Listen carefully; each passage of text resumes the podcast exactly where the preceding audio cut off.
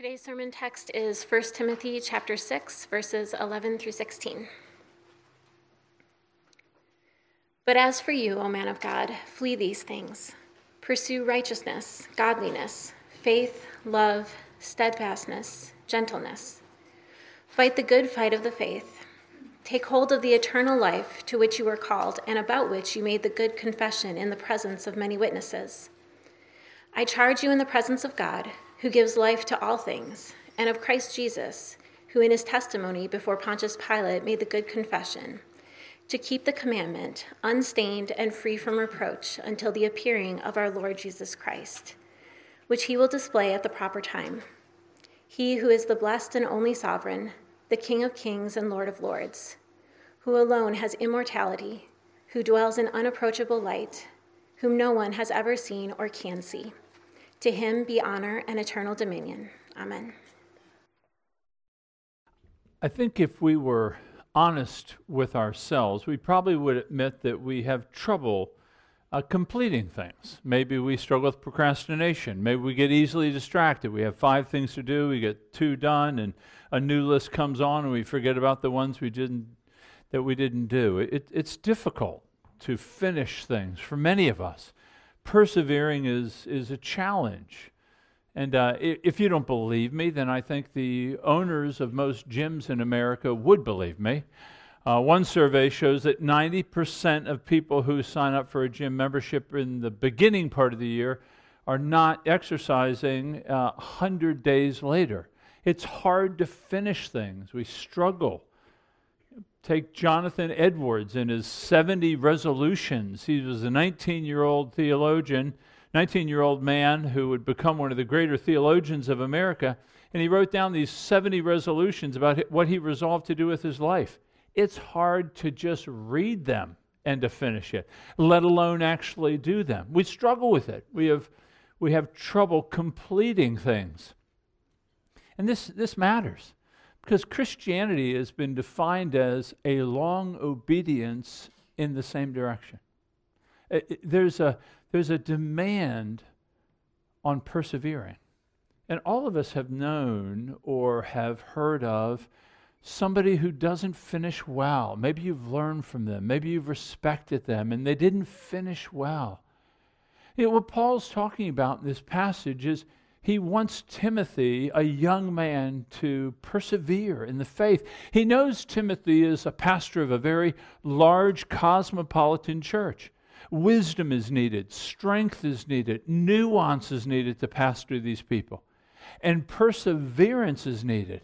And yet we know from, from the writings that Timothy has been weak ish, often prone to get sick, maybe a little timid, maybe apt to give way and to loosen his grip. And so, so Paul is trying to encourage him. This is what it means to persevere.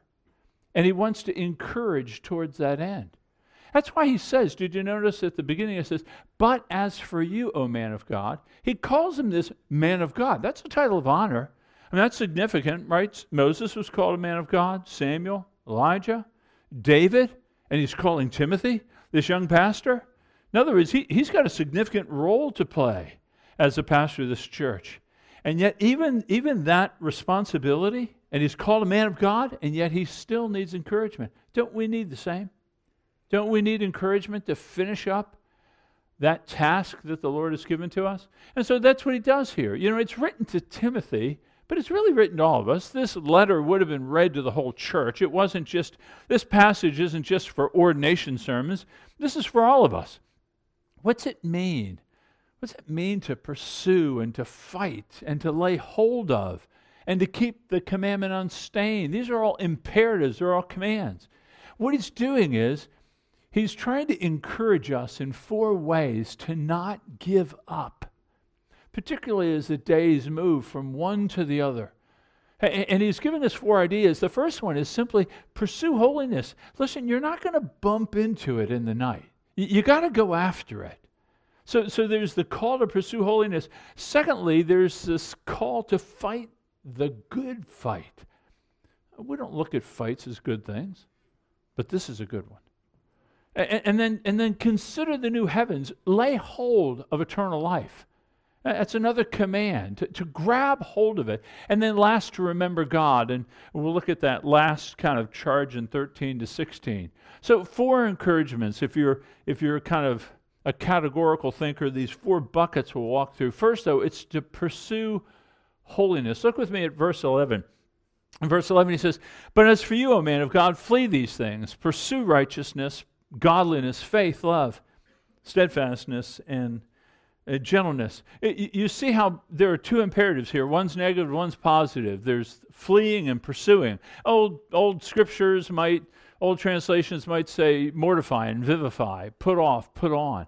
Th- this idea of fleeing these things and pursuing these things. Well, what are these things that he's calling Timothy to flee? Well, probably the things that the false teachers uh, of last week they weren't fleeing. Love of controversy, greed, pride, arrogance, divisiveness. Uh, they were traveling in these behaviors. And remember, they made shipwreck of their faith. But as for you, you're to be different. You're to persevere. So you have to flee these things.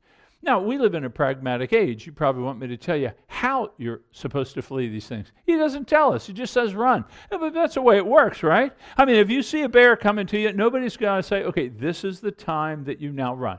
You, you, you know it, right? There's a reflex in us that when danger approaches, that you run. It's a Joseph story. It, these things that may cause you and tempt you to slide away from God so that at the end of your life you wonder, where'd the time go? Why did I waste my life? Uh, he's saying, flee those things that would dilute your love for God. Flee them. Seek safety.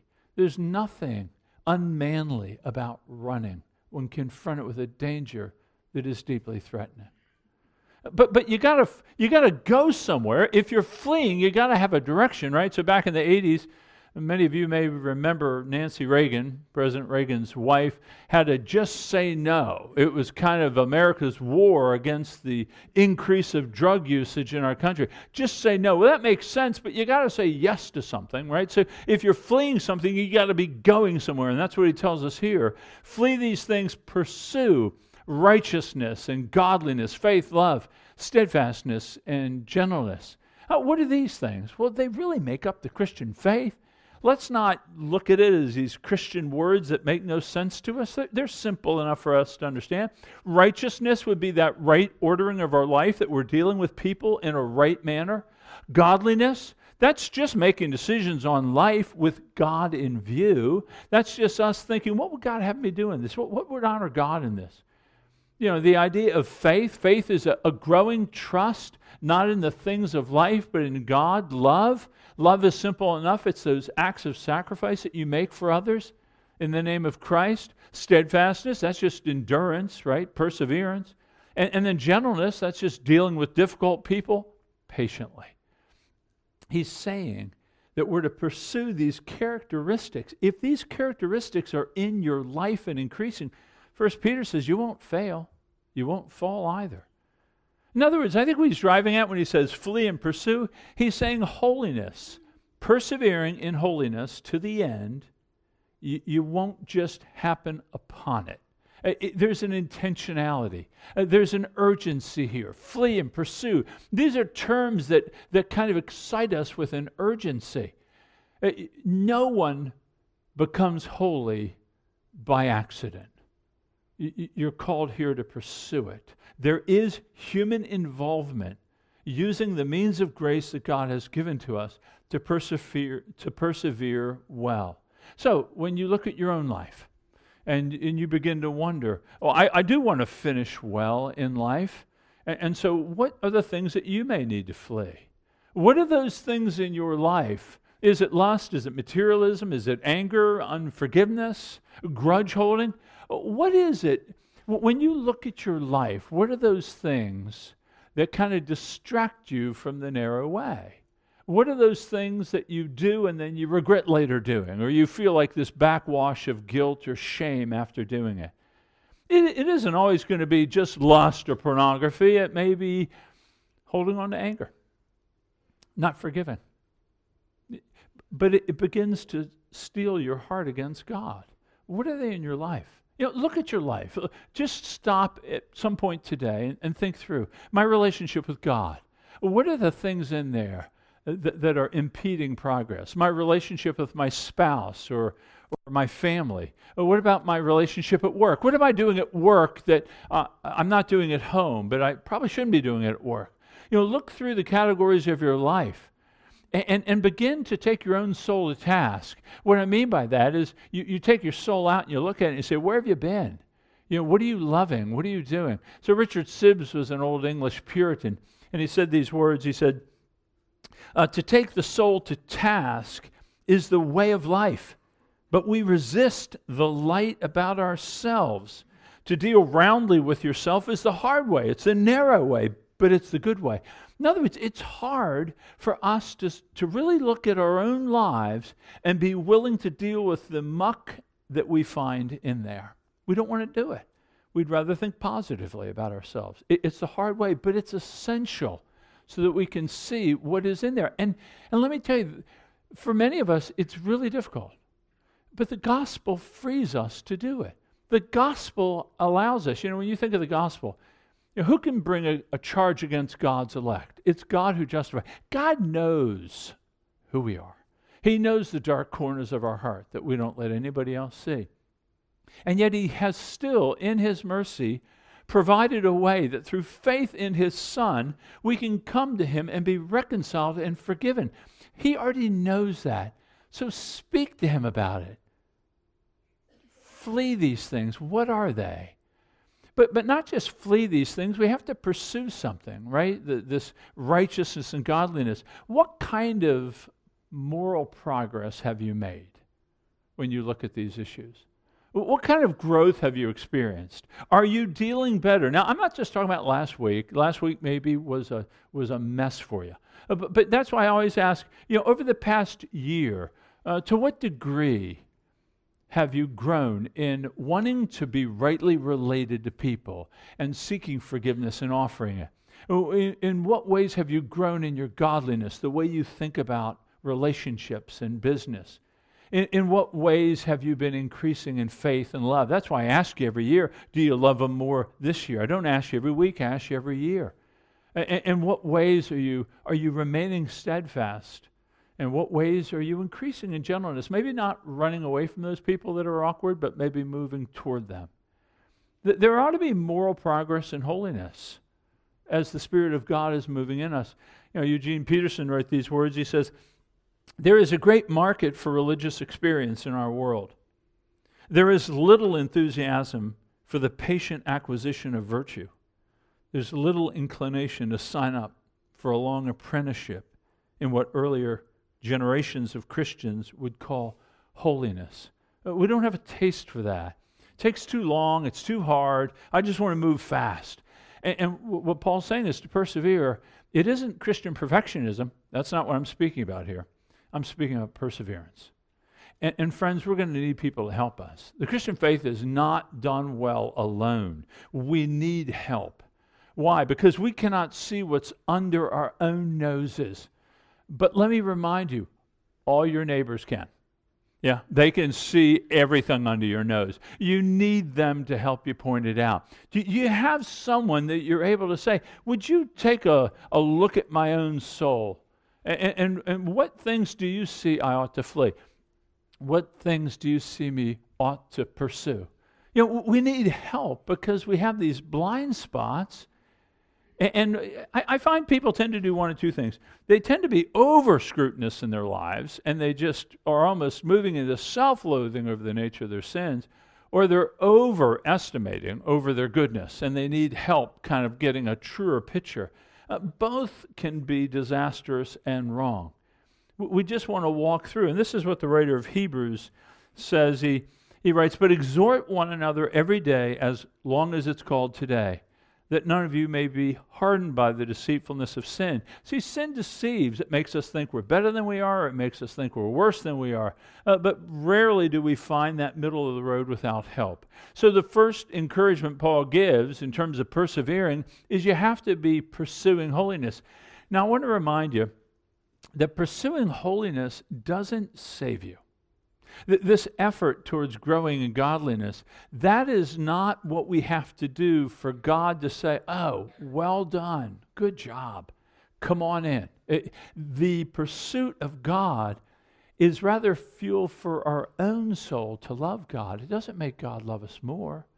No, God has chosen to love out of his own mercy. Our efforts at holiness actually help us understand him more, have greater faith in him, and love him. So that's the first thing pursue holiness. Secondly, look with me at verse 12, just the first half. The encouragement is to fight the good fight of the faith. Now, this should remind you of what we've already covered in chapter 1. In chapter 1, we've already heard about the faith being warfare. Uh, here, it's a fight. And notice what he says fight the good fight of the faith. There's a definite article there before the word, which inclines us to think that Paul's saying that in this Christian life, it will be a fight. So, Timothy, the pastor, guarding the good deposit, should expect in the declaration of the gospel that there will be antagonism, there will be struggle, there'll be a wrestling. And that's the nature of the gospel, right? The nature of the gospel does cause antagonism. I mean, think about it for a minute. It, it, frustrates the really smart people. You know, they just think it's foolishness. How can you believe in these sorts of things? It frustrates the moralist and the moralist who really looks at his life as pretty good and cleaned up, it frustrates them because you're telling me someone from outside the universe has to come and do a work for me that I should be able to do with enough education and time. So it frustrates the moralist and the, and the one that's intellectual. It's going to be met with resistance. And he's simply telling Timothy, just be prepared for that. You have to, it's a good fight. It's a good fight because it's a good gospel, but just expect there to be a battle. We should expect the same. I mean, we're unique in the history of the church to have experienced so much kind of, you know, Christianity has a seat at the table. It's part, it's part of the ring of power. I mean, we, for years and generations, it's able to speak in politics and culture. It may be changing a little bit now, but for the bulk of Christianity over all these years, it has known relatively few quiet times. It's a fight because the world is antagonistic to the declaration of God being God. Why? Well, we want to be God, and I think we all know that. But there's also the it's a good fight for our own faith. It's difficult. We've we've battled every one of us, if we were honest, battled disbelief sometimes, discouragement, discontentment. We battle it.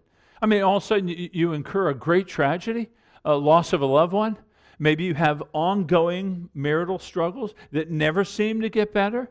What do you begin to do? Well, is God good? I, I mean, I've been praying to Him. Feels like I'm just screaming to the ceiling. Or maybe health crisis comes on, financial issues. Uh, what do we do? It's no different than chapter 3 of Genesis. Is, did he really say that? I mean, can he really be trusted? I, I mean, what we do is we go to beginning to question is God good to me? I've asked him for relief. I've gotten no relief. What's going on?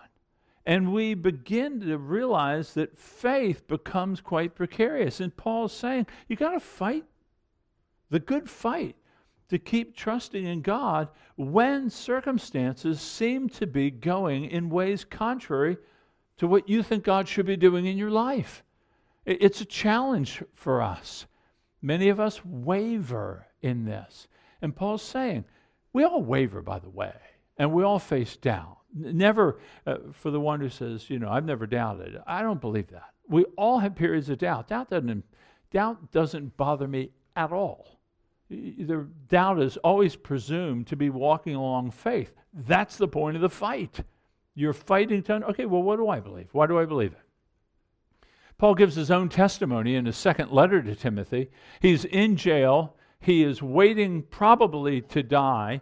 And he writes these words He says, I have fought the good fight, I have finished the race, I have kept the faith. Henceforth, henceforth, there is laid up for me the crown of righteousness, which the Lord, the righteous judge, will award to me on that day, and not only to me, but also to all who have loved his appearing. Now, Paul speaks about the good fight of faith. He's run the race, he's, he's kept the course, he's completed. He's held on to faith. That's what he's calling us to do, to fight the good fight of faith. So, folks, do you understand and have you ever considered the Christian life to be a battle? If it's a new idea to you, then you can thank me later. You know, it's an important concept. The Bible is very clear. It is a fight of faith. It's not, you know, we, we look at our culture and we say, well, we got some political troubles here. And, you know, we got some cultural troubles. And, you know, we got some economic storms coming. And all those may, in and of themselves, be problems, but they're temporal. There's a bigger problem, there's a bigger battle at play. Paul gives word to it this way He says, We don't wrestle against flesh and blood, or against cultures, or, or administrations, or whatever. We don't wrestle against flesh and blood, but against the rulers, against the authorities, against the cosmic powers over this present darkness against the spiritual forces of evil in the heavenly places. Do you see what he's saying here? The, the, the, problems that we have right now are legitimate, but they're temporal. And they're secondary to a bigger battle that the Christian faces. He says the same thing in 2 Corinthians 10. The weapons of our warfare are not of the flesh, but have divine power to destroy strongholds. You know, the book of um, so many of you have read Pilgrim's Progress. Pilgrim's Progress is uh, really probably one of the most read books in the 18th and 19th centuries, along with the Bible written by John Bunyan. And it really is just an allegory over the Christian life. You know, Christian, you know, the man goes through the, the narrow gate. He, he's the Christian, the burdens fall off his back. And then the whole story up to the celestial city is about the travails and the troubles and the joys and the happiness, but the struggles that he faces along this life. The whole book is written to remind us this is a battle. Do you recognize it as such? Uh, this is why we can't slack. You know, John Calvin says, "Don't slacken your pace mid-course." We can't slow down now. We have to recognize that it's a battle. Uh, to what degree are you engaged in the battle?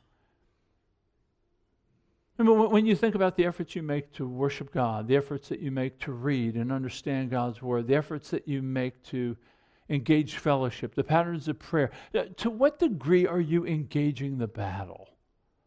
It's an important question to ask. You say, well, it's really hard. That's true.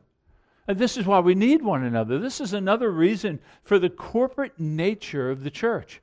That, that he doesn't just kind of send us off into these special areas where we individually commune with God and we live out our faith. No, we do it together. Paul says it this way in Philippians. He says, Stand firm in one spirit, with one mind. This is another prison letter, by the way. He says, Stand firm in one spirit, with one mind, striving side by side for the faith of the gospel. Eh, this is a good fight of faith, and we do it striving side by side. We're next to someone. Who's next to you striving in these difficult times? It is a battle. But God's sovereign over the battle. John Newton, in writing to one of his congregants, he was the great hymn writer of Amazing Grace. Uh, John Newton says, Remember, the growth of a believer is not like a mushroom, but like an oak, which increases slowly indeed, but surely. Many suns, showers, and frosts pass upon it before it comes to perfection. And in winter, when it seems dead, it's gathering strength at its root. Be humble, watchful, diligent in the means. What he means by that, what do I mean by mean? So, diligent in the means, that was kind of humorous diligent in the means, the means of grace, the means of prayer, the means of reading God's word, the means of fellowship with one another. We, we use these means in the fight of faith. That we're not meant to just sit and let the battle be won. He's calling us to engage it. To what degree are you engaged in the battle? And I think about Gresham Machen. He was a Presbyterian scholar. He helped found uh, Westminster Theological Seminary. He was a Presbyterian thinker and scholar in the mid 20th century. And uh, he died in, in the mid 20th century, and his tombstone's in Baltimore. And in Greek, it says, faithful unto death. Faithful unto death. He, he remained faithful, steadfast. Don't we want that said about us? I mean, don't, don't we want to be faithful to the end? When the end comes, don't we want to be found full of faith? I don't want to be teetering, wondering. I, I want to be found full of faith. It doesn't mean it will be easy. We just heard it's a battle but I want to be found full of faith. That's what Paul's calling Timothy. I'm calling you. We have to pursue holiness and we have to engage in the fight. Who are you engaging in the fight with? Over what are you battling most in your life? Is it to cling to Christ? Or is it these other wars that are going on that they have value and they have a place, uh, but this is a bigger battle? Uh, thirdly, he would say to consider the new heavens and the new earth. Look with me at the second half of 12.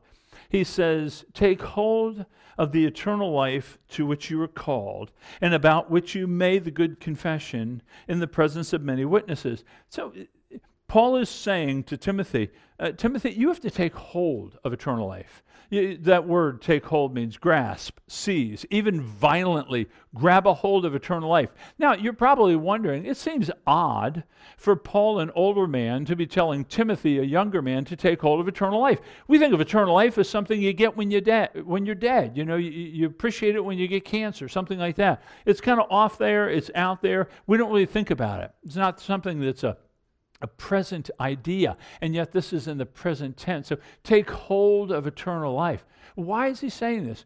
Well, I, I submit to you that Timothy is timid. He's perhaps weak. He's facing the, the factions of the church. He is maybe loosening his grip. Maybe he's wavering a little bit, and Paul's trying to stir him up towards greater faith.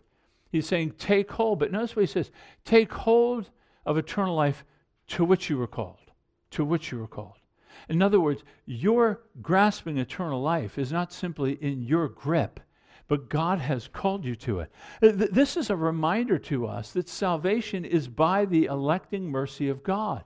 And none of us, as I just shared about our blind spots, none of us, if you're a Christian here, I would argue that the Bible doesn't say that you're brighter than those who aren't Christian. I'm sorry. Uh, the Bible would encourage us to see that the reason you're a Christian is because God has opened your eyes. He called you, you heard Him calling you. How else would we come to an understanding of our absolute brokenness that we need someone, a Messiah from God, promised to save us? And nobody would get there on their own. Nobody would. People might be self loathing, but they wouldn't be necessarily looking to God for help. And, and if they did, I don't know if they'd see the help as a Messiah coming to take upon himself their sins. This is what it means to be a Christian. To be a Christian isn't to be a moralist, it's not to be a churchgoer, it's not to be trying as hard as you can. To be a Christian is to be recognizing. Uh, like that man in Jesus' parable in Luke 18, we recognize that we have nothing but the need to ask God for mercy. What we bring to God is our sin. That's all, just our sin. And we are met by a God with mercy and grace that is willing to forgive us our sins through faith in his Son that he provided for us. This is the eternal life that he came to bring. This is what he's saying take hold of it. Timothy, you're you're already called by God. You're certain to receive it. He's trying to stir him up, not just to the future enjoyment of something, but the present day enjoyment of something. You do realize that those of you in Christ are, in a way, walking in eternal life right now.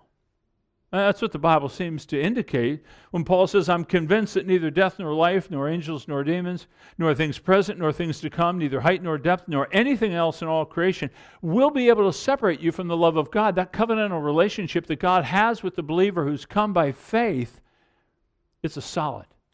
It, it, we cannot be separated. Even death itself cannot render apart us from God. Don't we see the same thing in Colossians chapter 3? He says, You're dead. Your life is now hid with Christ in God. Your life is secure. There is no. See, this is what theologians call the overlapping of the ages. We live in a present evil age. The, the evidence of depravity is clear for all of us. Just read the paper.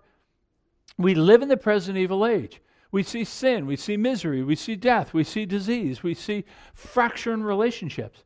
But think about what's happening when Christ came in the flesh, he broke into the present evil age. So the new age broke into this present evil age. That's what Jesus said. The first thing he said in the Gospel of Mark is listen, the kingdom of God is at hand.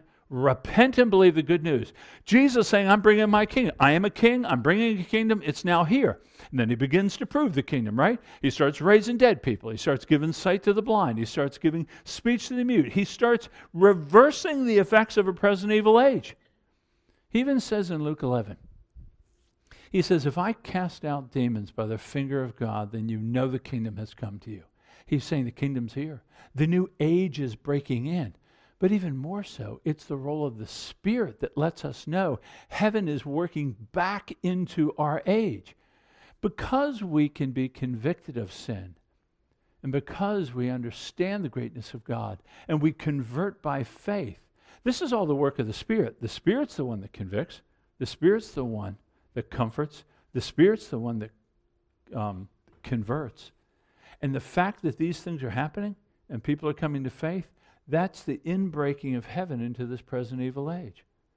And so he's saying, take hold of it. You're living in it now. Live in it now like you will always have it because there will never be a day when you're separated from God. It'll be the continuity for the believer will be sweet.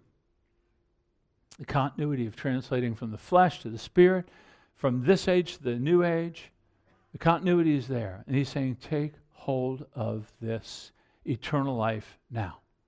To what degree do you take hold of it? Uh, to what degree do you enjoy what you possess by faith? Is eternal life for you something that is kind of a get out of jail card if you get diagnosed with some terminal illness? Is that the way you see the new heavens and the new earth when we'll be with God? It's not some cherub experience. It's, it's on this new earth with God, reigning, working, enjoying the gifts that He's given to us? To what degree do you lay hold of that and revel in it? I mean, ponder it with me for a minute. I mean, if it is true, I mean, think about it. all wrongs righted, all brokenness mended, you know, all losses regained. I mean, think about it. it, it it's uh, people want utopia all the time. Revolutionaries always seek utopia. Uh, we want that and think about it coming in perfect measure. To what degree do you grab a hold of that? You know, Jonathan Edwards, I have one more quote from him. He wrote a lot, and I quote him a lot.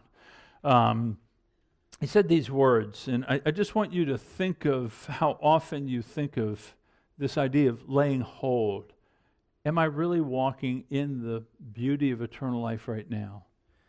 He says, labor to be much acquainted with heaven. If you're not acquainted with it, you will not be likely to spend your life as a journey to it. We won't see our life as a pilgrimage. Uh, you will not be sensible of its worth, nor will you long for it, unless you're much conversant in your mind with a better good it will, be ex- it will be exceedingly difficult to you to have your hearts loosed from these things and be ready to part with them for the sake of that better good. In other words, it'll be hard to die.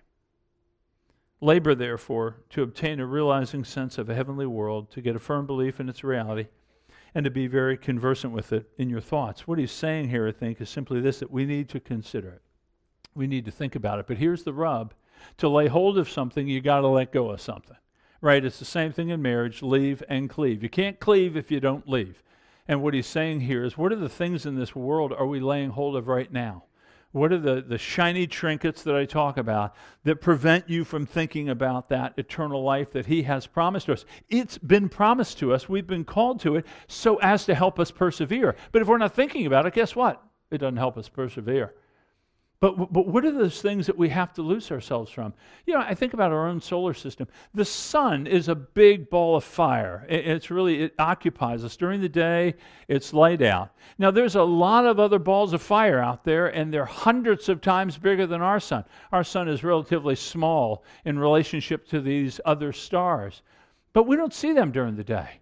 We don't see any of the stars. We see them at night when the sun, you know, when we're on the other side of the looking the other way of the sun, but we don't see them during the day because the, the, the proximity of our little sun blinds us from these glorious, bigger suns. They are real and they are out there and they're far greater than our sun, but we don't see them. But they're there. I wonder if this is the way it is with eternal life for us. We don't see it. We're so occupied with that which is in proximity to us, closer, maybe of lesser value and we don't see the glory of those suns that God has created for us. Is that the same with you in eternal life? Are there things we need to consider loss so that we might see the gain of Christ. That's what Paul speaks about in Philippians chapter 3. You know, Paul has got all these badges on his chest. He said, I was a Hebrew of Hebrews, I was a Pharisee, as to the law blameless. He kind of gives out those, those little badges and he says, I consider them lost for the sake of Christ. He is not saying they're, un, they're not valuable and he is not disparaging of them. They just don't compare with what he has in Christ. And there's that loosening that Edwards talks about to gain Christ. What are the things that you need to let go of? Uh, what, are the, what are the things in your world that are so distractive to you that for you to sit and give thought to this promised life from God that it doesn't get any shelf space in your mind? You know it will. You know, we're all one call away from getting our pans rattled. Just one call away. You get one call. Imagine what, what that call might be in your life you get this afternoon. All of a sudden, this is now front burner issue. Let's not wait for the call. Let's move towards it. Let's lay hold of it. It's going to help us persevere. If we really understand what we're marching towards, uh, we'll lay hold of it because we'll need to. And, and, then, and then look at the last encouragement he gives in 13 to 16.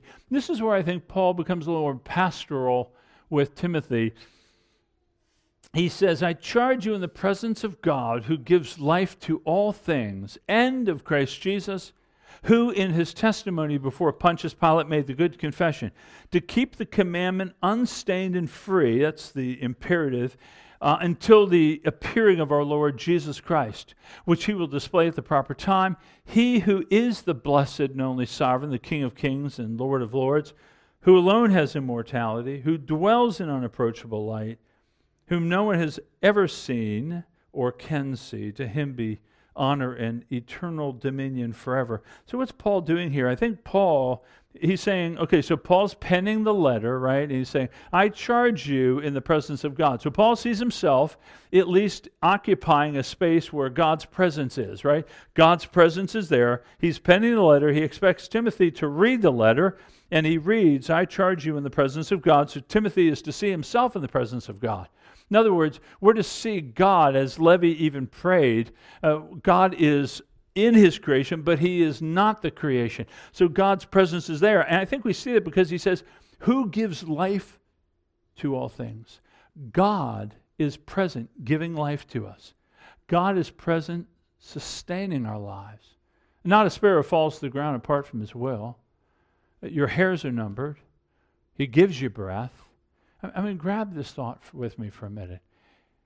He, you're not a clock that he creates and winds up and then lets you run. He, the truth of Scripture is, he is always giving you life. He's always giving you breath. Right now, he's sustaining us.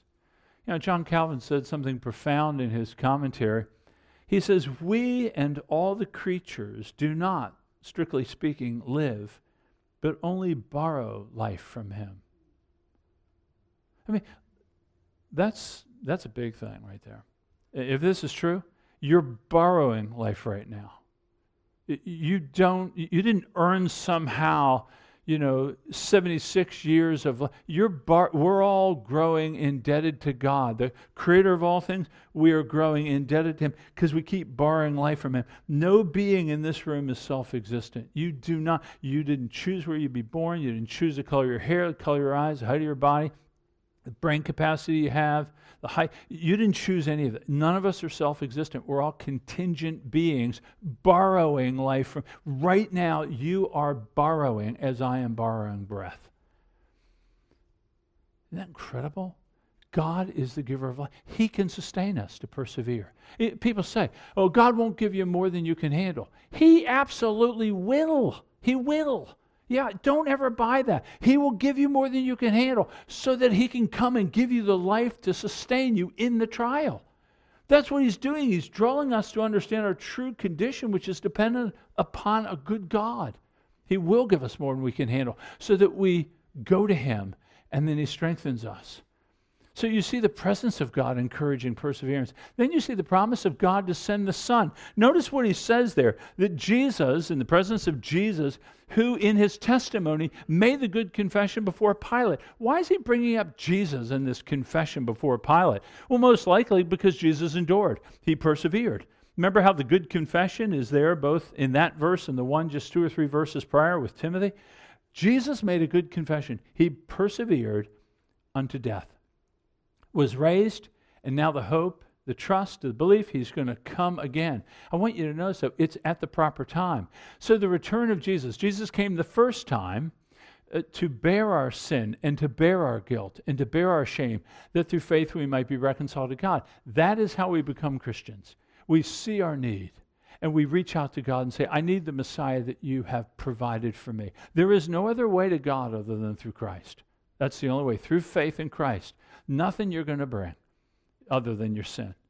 He came the first time to bear sin. He's going to come the second time to judge the living and the dead, to right all wrongs, to make all peace, and to bring the fullness of salvation. As I said, the overlapping of the ages, we are experiencing tastes, foretastes of what we will have. He will bring it to its fullness but at the proper time. What I want you to see, why that phrase is so important, is time is not just kind of lumbering along under its own power.